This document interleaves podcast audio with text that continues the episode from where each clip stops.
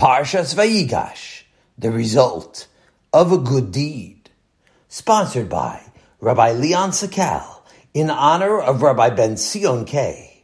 Sponsor an episode for just $100 by calling 732-844-3670.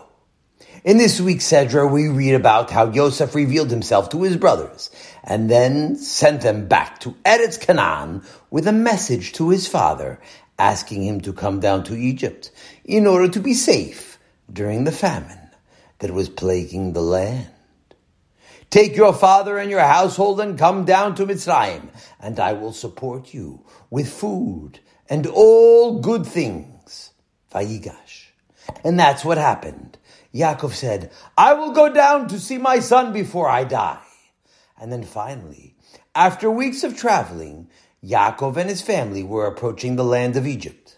Now, the Torah states that when Yosef was informed that his father's caravan had arrived in Mitzrayim, so Yosef harnessed his chariot and he rode out to greet his father. Bracious.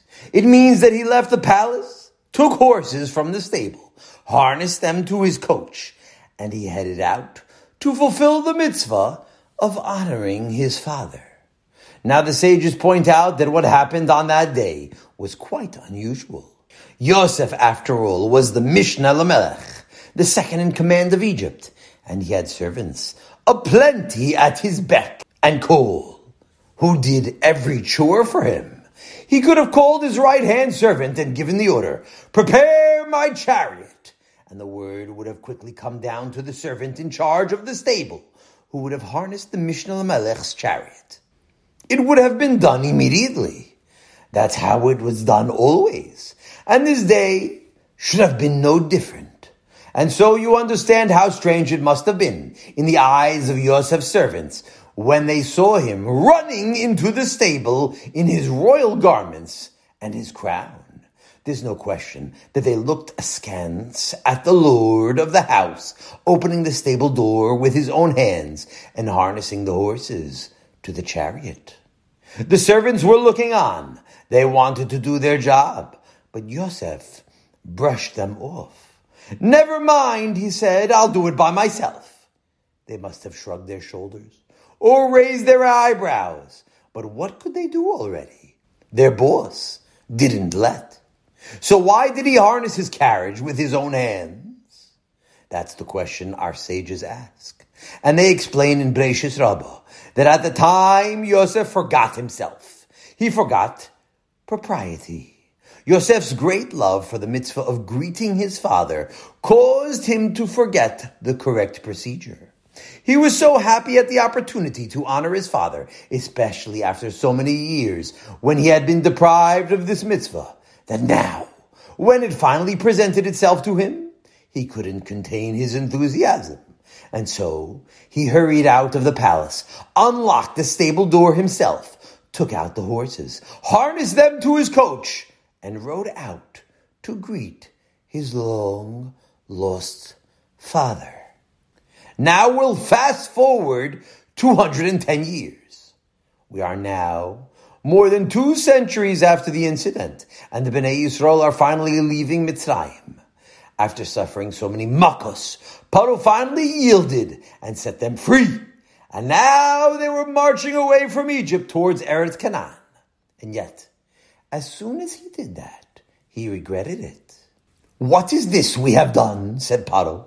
We just sent out such a multitude from serving us. Shemos. When he came to his senses and realized that he had just lost a tremendous workforce that was laboring on his behalf day and night for nothing, he immediately had second thoughts. He was foaming with rage. It's preposterous what I just did. To let that scum go free and also take our money with them. So many slaves, so much wealth. What did I do that I sent them out? Did I go mad? At that moment, Paro was overcome with such anger that he decided to bring them back. He was so eager to recoup his loss that he ran out of the palace. The enemy said, I'm going to pursue. I'll overtake them. I will draw my sword. He was picturing himself speeding in his chariot, chasing his escaped slaves. He was already imagining that he'll draw some blood from them, and then whichever ones remain, he'll drive them back into slavery. And so he took his army and began to chase the Am Yisrael. Now we all know the outcome. We know how Paro suffered in ignominious defeat. Tubu be'amsuf, they were drowned in the sea. Umivchar shalishav, the best of his officers were drowned, and all of their equipment went under. The mighty force was laid low, and after that, Egypt didn't raise its head for many years.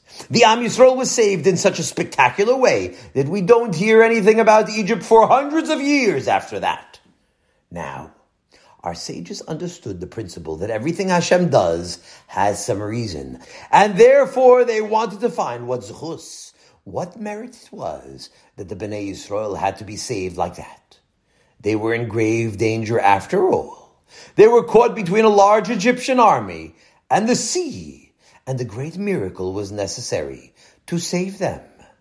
What was it that helped the Am Yisrael at this perilous moment?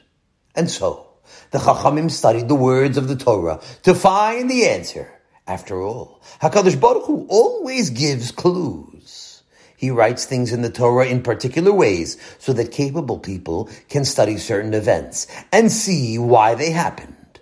It's not for amateurs. But the Chachamim, the Tanaim, and the Amoraim were specialists. And they were capable of studying the events of Tanakh and looked for hints to understand why things happened in a certain way.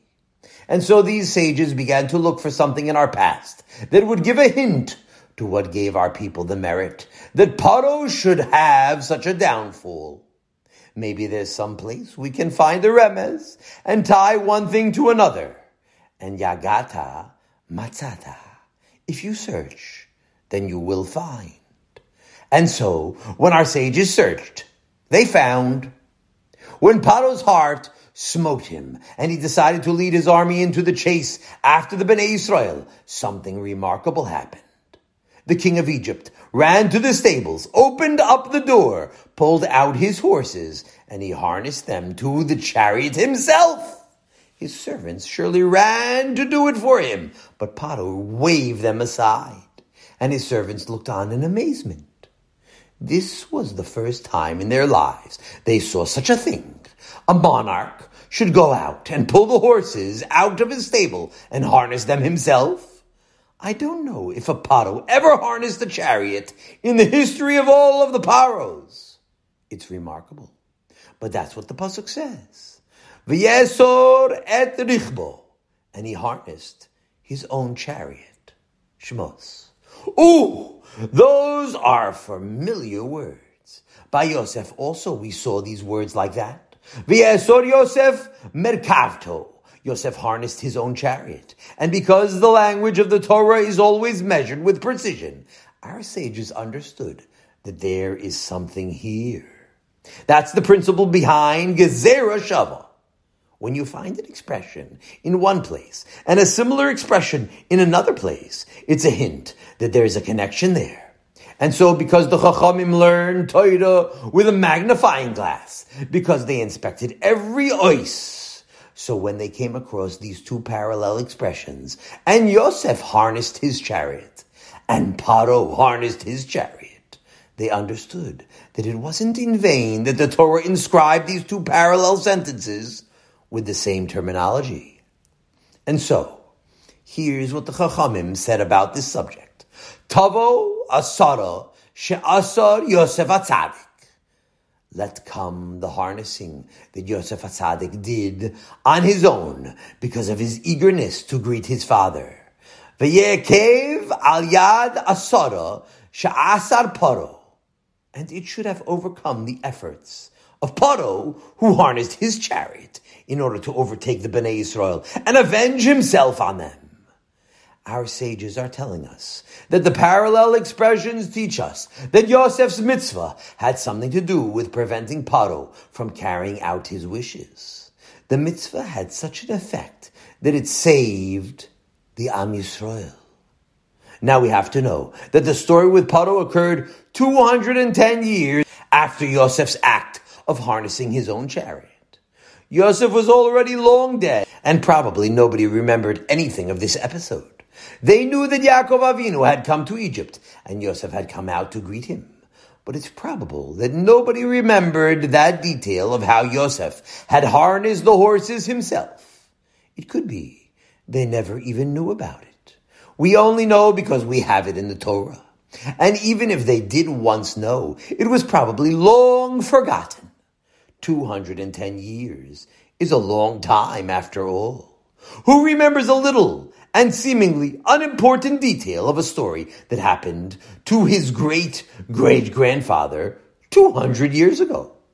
I'll tell you who remembers such a detail. HaKadosh Baruch Hu remembers. He remembers everything.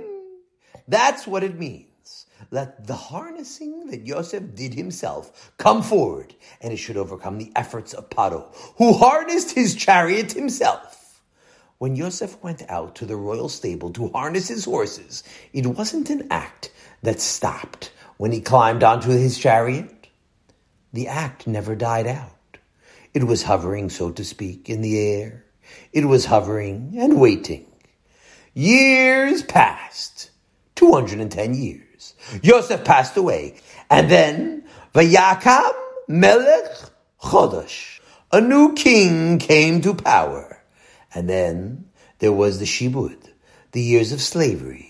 And then finally the Makkos came, and the Am Yisrael left Mitzrayim. All those 210 years, the mitzvah was hovering in the air. And then finally the day came when Paro was harnessing his chariot to chase the Am Yisrael. What happened then? Yosef's deed came and pounced upon Paro's deed and wiped it out. Yosef's harnessing overpowered Paro's harnessing. It destroyed its effect and it frustrated the plan of Paro. What we have here is an example from the Torah of a mitzvah accomplishing forever and ever.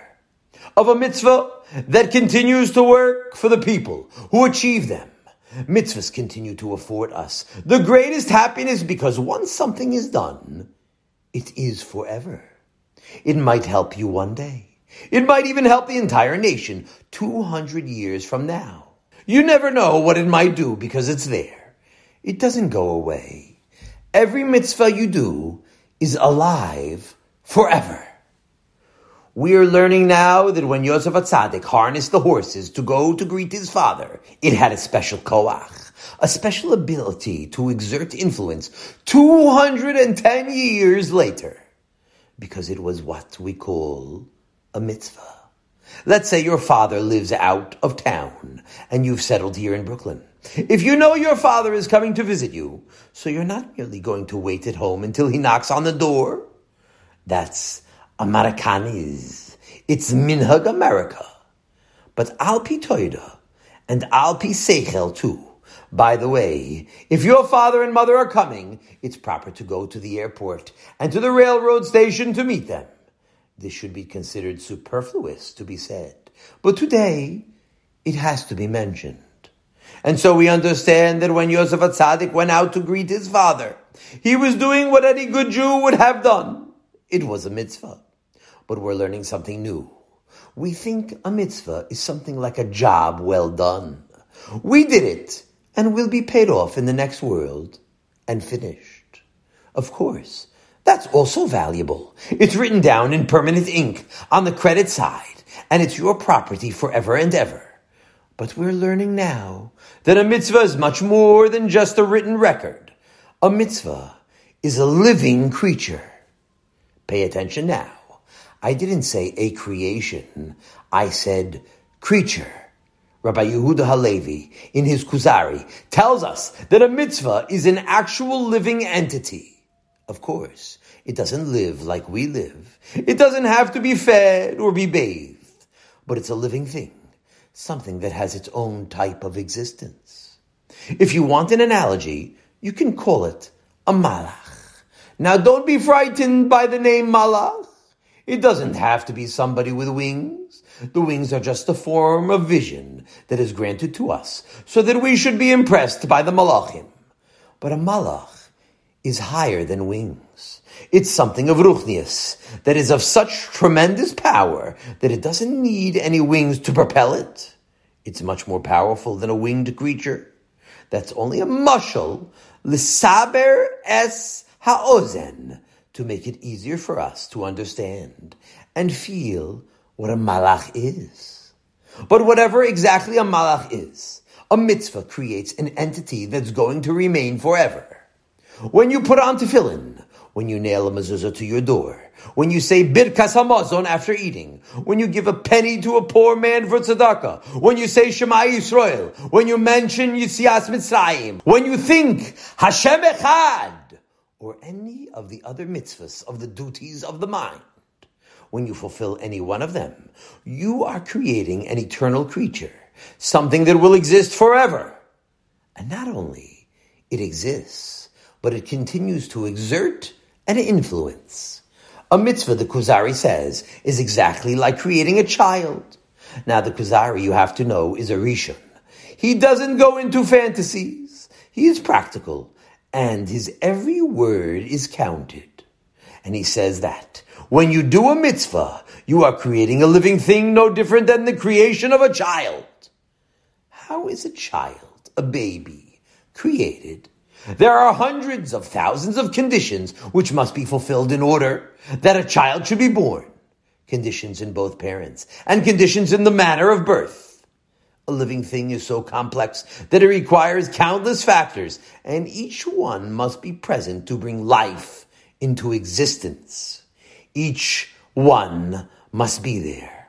If one is absent, there will be no baby. Now the Kuzari tells us that a mitzvah is exactly the same. Eila toldos Noach. Noach. These are the children of Noach. Noach. What does that mean? So the Medrash says, "Told Toldaseyem shel tzadikim maaseyem. The mitzvahs that a man does are his true children. Who was Noach's most important child? Himself. What he accomplished in his service of Hashem was his most important creation in this world. And just like a child comes into existence only because certain conditions are fulfilled, a mitzvah is no different. That's on the authority of the Kuzari. He says that because a mitzvah is something that's alive. Therefore, it can be created only in certain ways. It won't come into being unless all of the conditions are satisfied. That's why he says, if you do a mitzvah, you must be diligent. You have to care about the details, the exact specifications. Some people, Ame Haaretz, they complain about that. Why are you so concerned about the little details? Why are you splitting hairs? The answer is because we're creating living entities no less than children. If only some of the details go wrong in the creation of a human being, the results are catastrophic. You see on the street sometimes a child without fingers, or a young boy in a wheelchair who can't move. He needs someone to wipe the drool from his lips.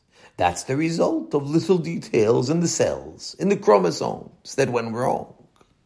And the details of a mitzvah are no less crucial than the details of a cell. That's why when you put up a mezuzah and by carelessness you drive a nail through one of the letters, now there's a hole. So it's worthless now. If you hang it up on the doorpost, you didn't do anything. There's nothing you can do except to put it in shamus or tefillin. Let's say you spend good money on your tefillin, and they are square and black, and you have ritzes formed of kosher leather, and the parshias are written on kosher parchment. In every respect, you have fulfilled all of the requirements. But if one of the parshias, even one letter, is written incorrectly, then the entire tefillin is non-existent. Let's say the kutzo shel yud, the bottom point of the yud is missing. So the entire tefillin is pasul. It's meaningless. It's like putting a sugar cube on your arm. If a man wore such tefillin all his life, he never missed one day, so he's called a karkafta, de lo manach tefillin. He's considered a man who never put tefillin on his head his whole life.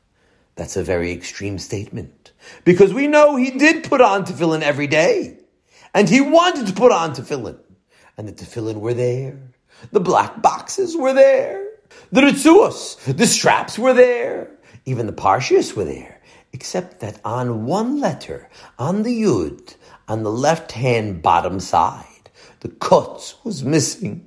That's all. So to the untutored Jew, it seems queer, superfluous. What difference does it make?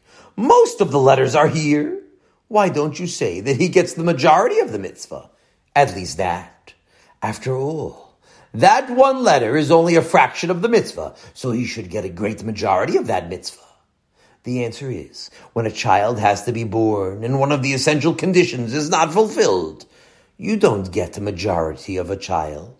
The whole thing doesn't materialize because living things are different.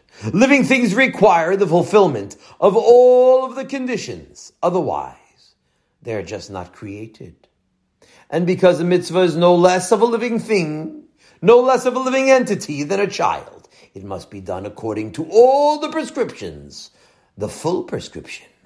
And if even one of the essential conditions is lacking, the mitzvah does not exist. If somebody will take the four minim on Sukkot, and instead of an esrog, he'll take a lemon, so he's not fulfilling the mitzvah at all. It's nothing at all. And yet, once you are successful at creating that living entity, it's there forever. It continues to exist just like Yosef's mitzvah continued to live, and it exerts influence. Actually, we have a clear-cut statement that tells us that. Ha'ose mitzvah achas koinelo praklit echad.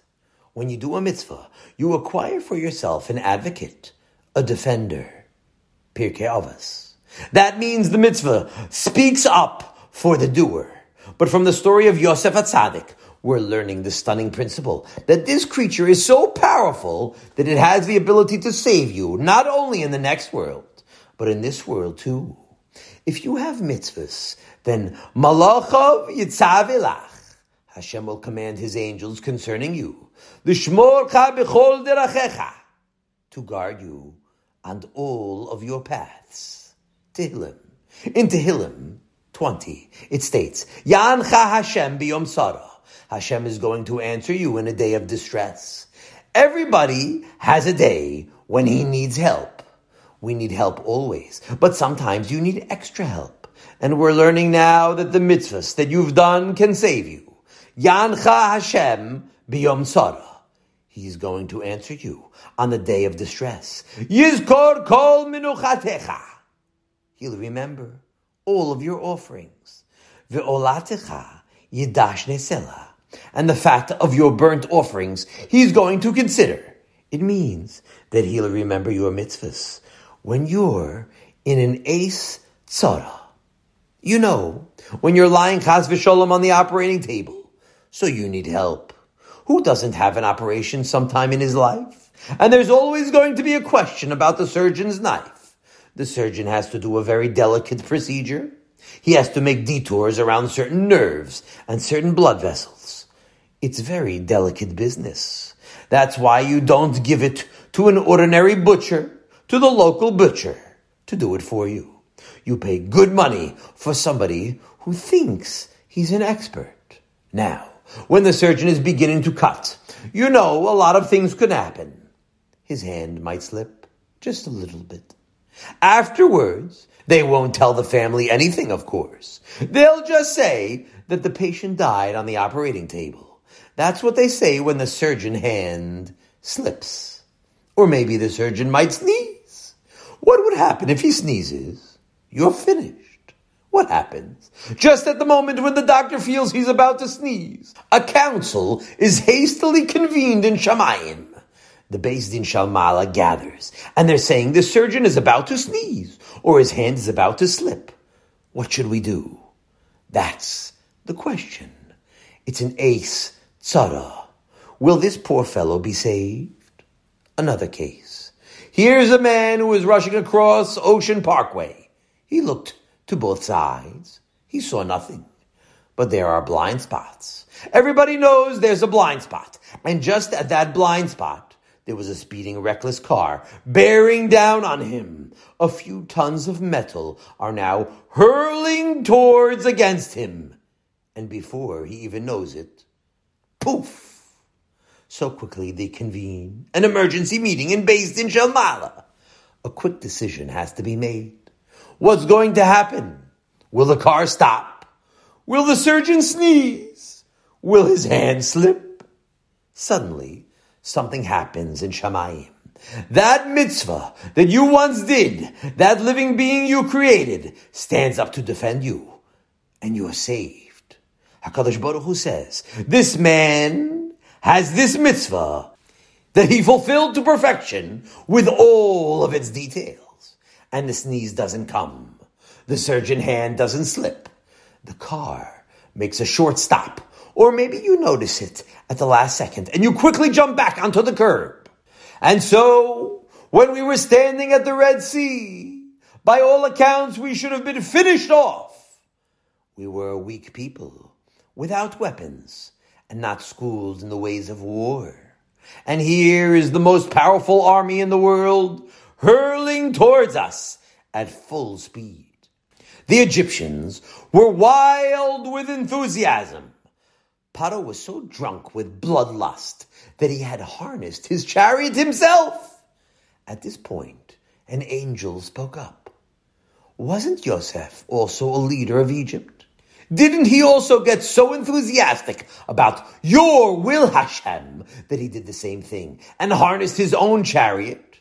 Oh, Hashem said, yes, yes. Now is the time to strike down the actions of Paro. His efforts to destroy my people will have no effect because Yosef's act outweighs all of that military might. And so we understand now that when Yosef Atzadik went out to greet his father, he was creating an entity that was capable of being a defender, of being a praklit.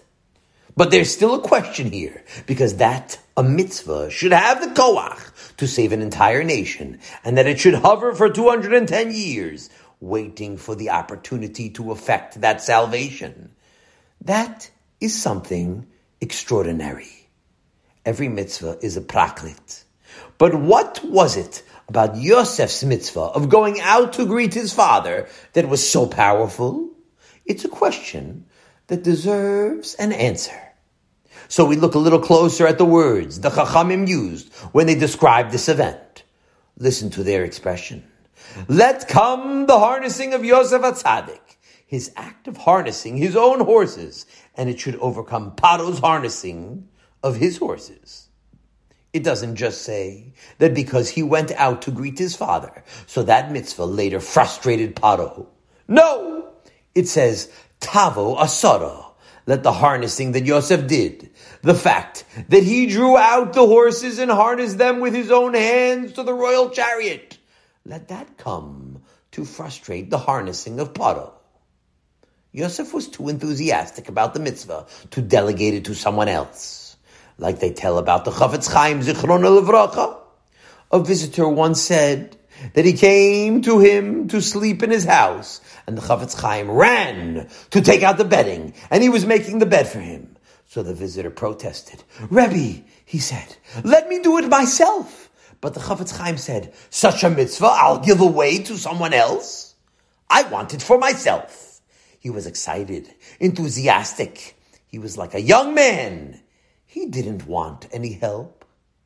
That's what Yosef did. When he ran out of his palace, his lackeys were running after him and they were yelling, Master, wait, wait! But he was too enthusiastic to hear them. And even if he heard them, in his great enthusiasm, he ignored them.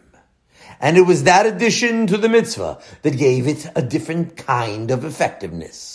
The simcha shel mitzvah that accompanies a mitzvah makes it an entirely different kind of creature. It became more potent because of that enthusiasm. So much so that that mitzvah was able to accomplish the great miracle when Paro's army was drowned in the Yam Suf. What would have happened had Yosef not run out of the palace to harness the horses with his own hands? We'll never know. It could have happened that Paro would have had some effect. Paro could have attacked the Bnei Yisrael. Could be Hakadosh Baruch Hu would have saved them. But maybe Paro might have attacked and afflicted some harm. He might have done like Amalek and cut off the stragglers. Maybe even worse. But whatever could have been, it didn't happen. Because of that powerful mitzvah that Yosef created with his enthusiasm, Paro didn't do anything except cause his entire army to drown in the sea. The great victory was effected for the Bnei Israel because of the act of enthusiasm which one man performed when he harnessed his own chariot to go to meet his father Yaakov. We're learning now the importance of Simcha Shel Mitzvah, of doing mitzvahs with enthusiasm.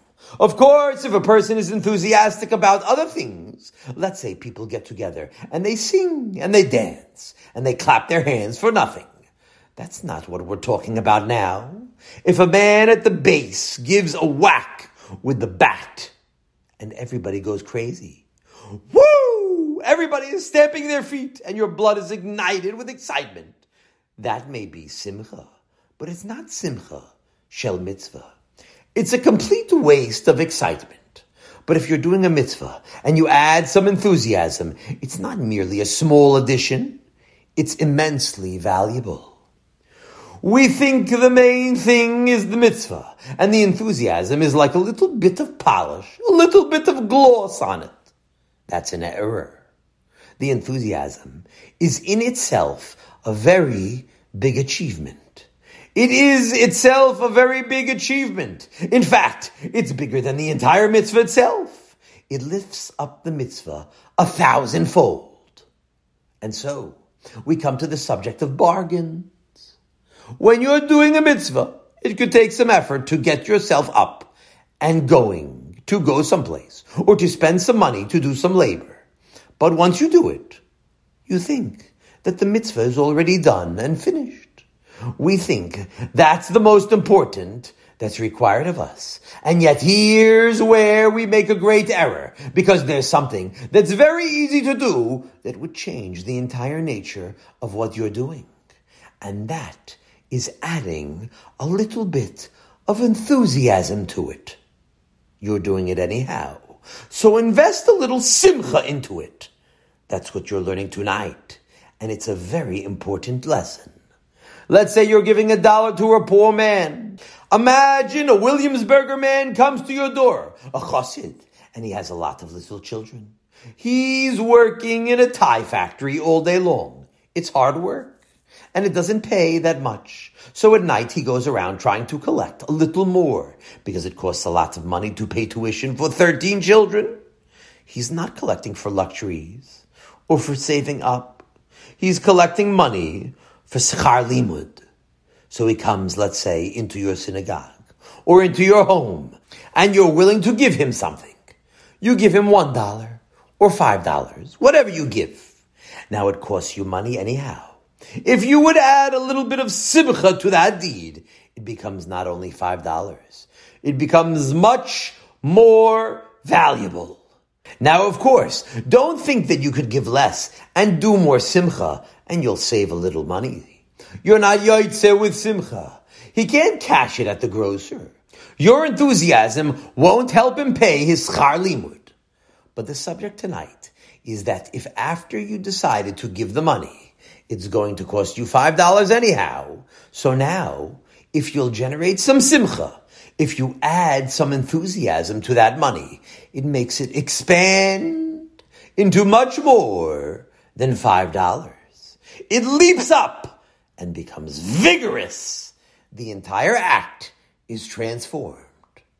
What about being enthusiastic about Shabbos? Isn't that a new idea? To be happy that Shabbos is coming? Many Jews live their whole lives with loyalty They dutifully fulfill Shabbos, and yet when Shabbos is over, they are somewhat relieved. They're sitting after Shal Shuddis, looking at the clock and waiting for it to reach the moment when it will be Os Shabbos. Isn't that a pity? We are praised as a nation that delays the time to go out of the Shabbos, and we're in a hurry that it should come in. And that's a very important praise. Don't think it's just one little facet of the mitzvah. It's actually much bigger than the mitzvah itself.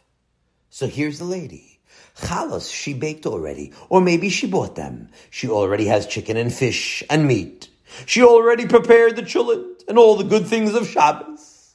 And now she's lighting the candles. She's lighting anyhow. So just before she lights the candles, she remembers she once heard this idea. So she stops for a few seconds and tries to create a simcha shel mitzvah that she should be happy, excited about the mitzvah of bringing in the holy Shabbos.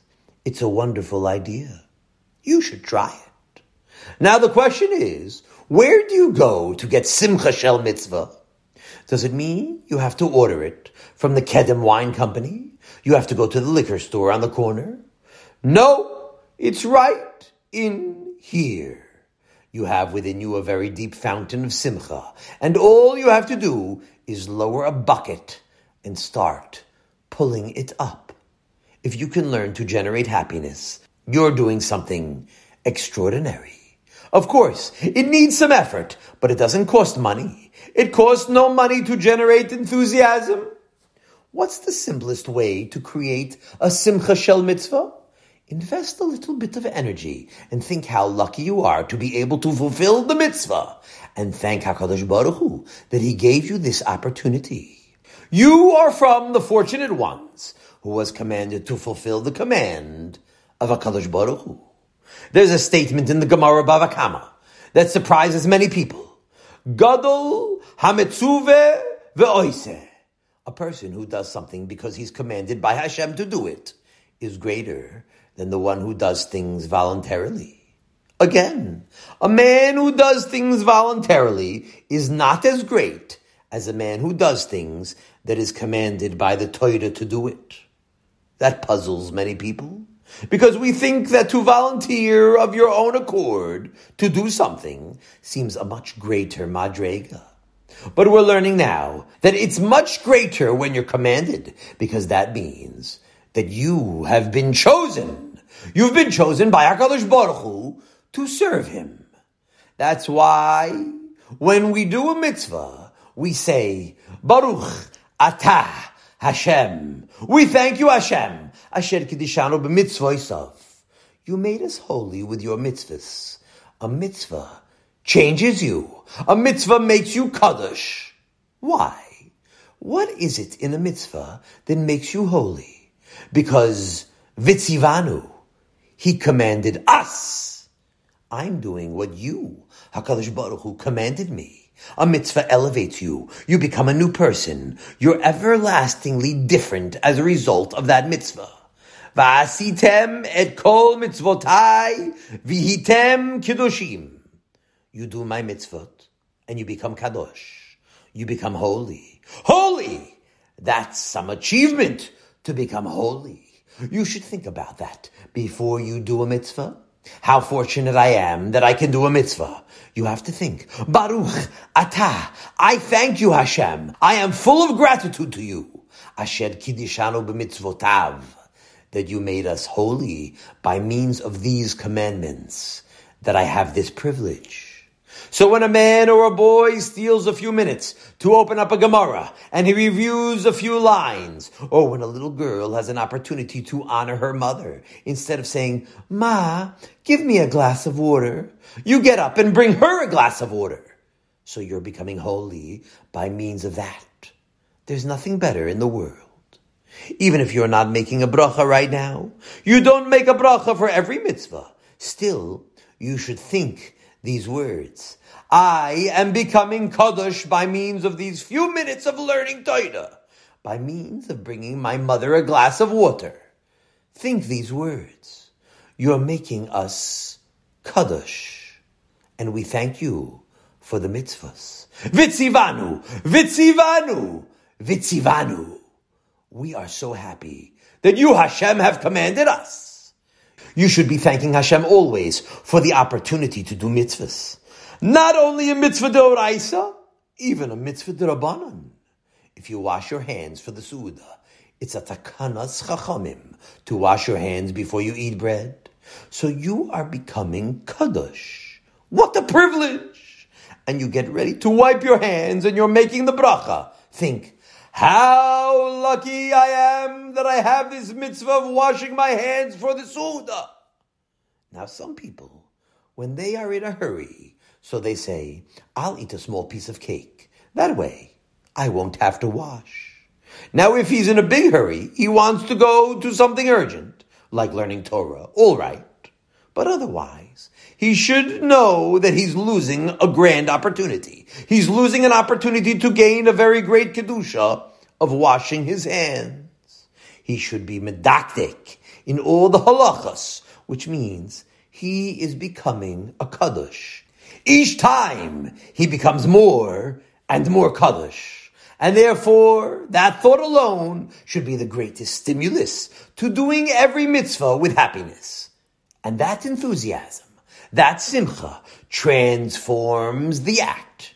It's not only a little bit bigger of a mitzvah, it's suddenly transformed from whatever it is into something that's a new kind of entity.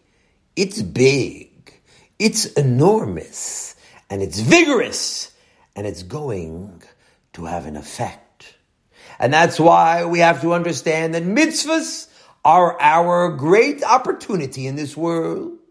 All of you are doing mitzvahs all the time. You people here are all pious Jews. You are all observant men and women, and you're doing everything anyhow.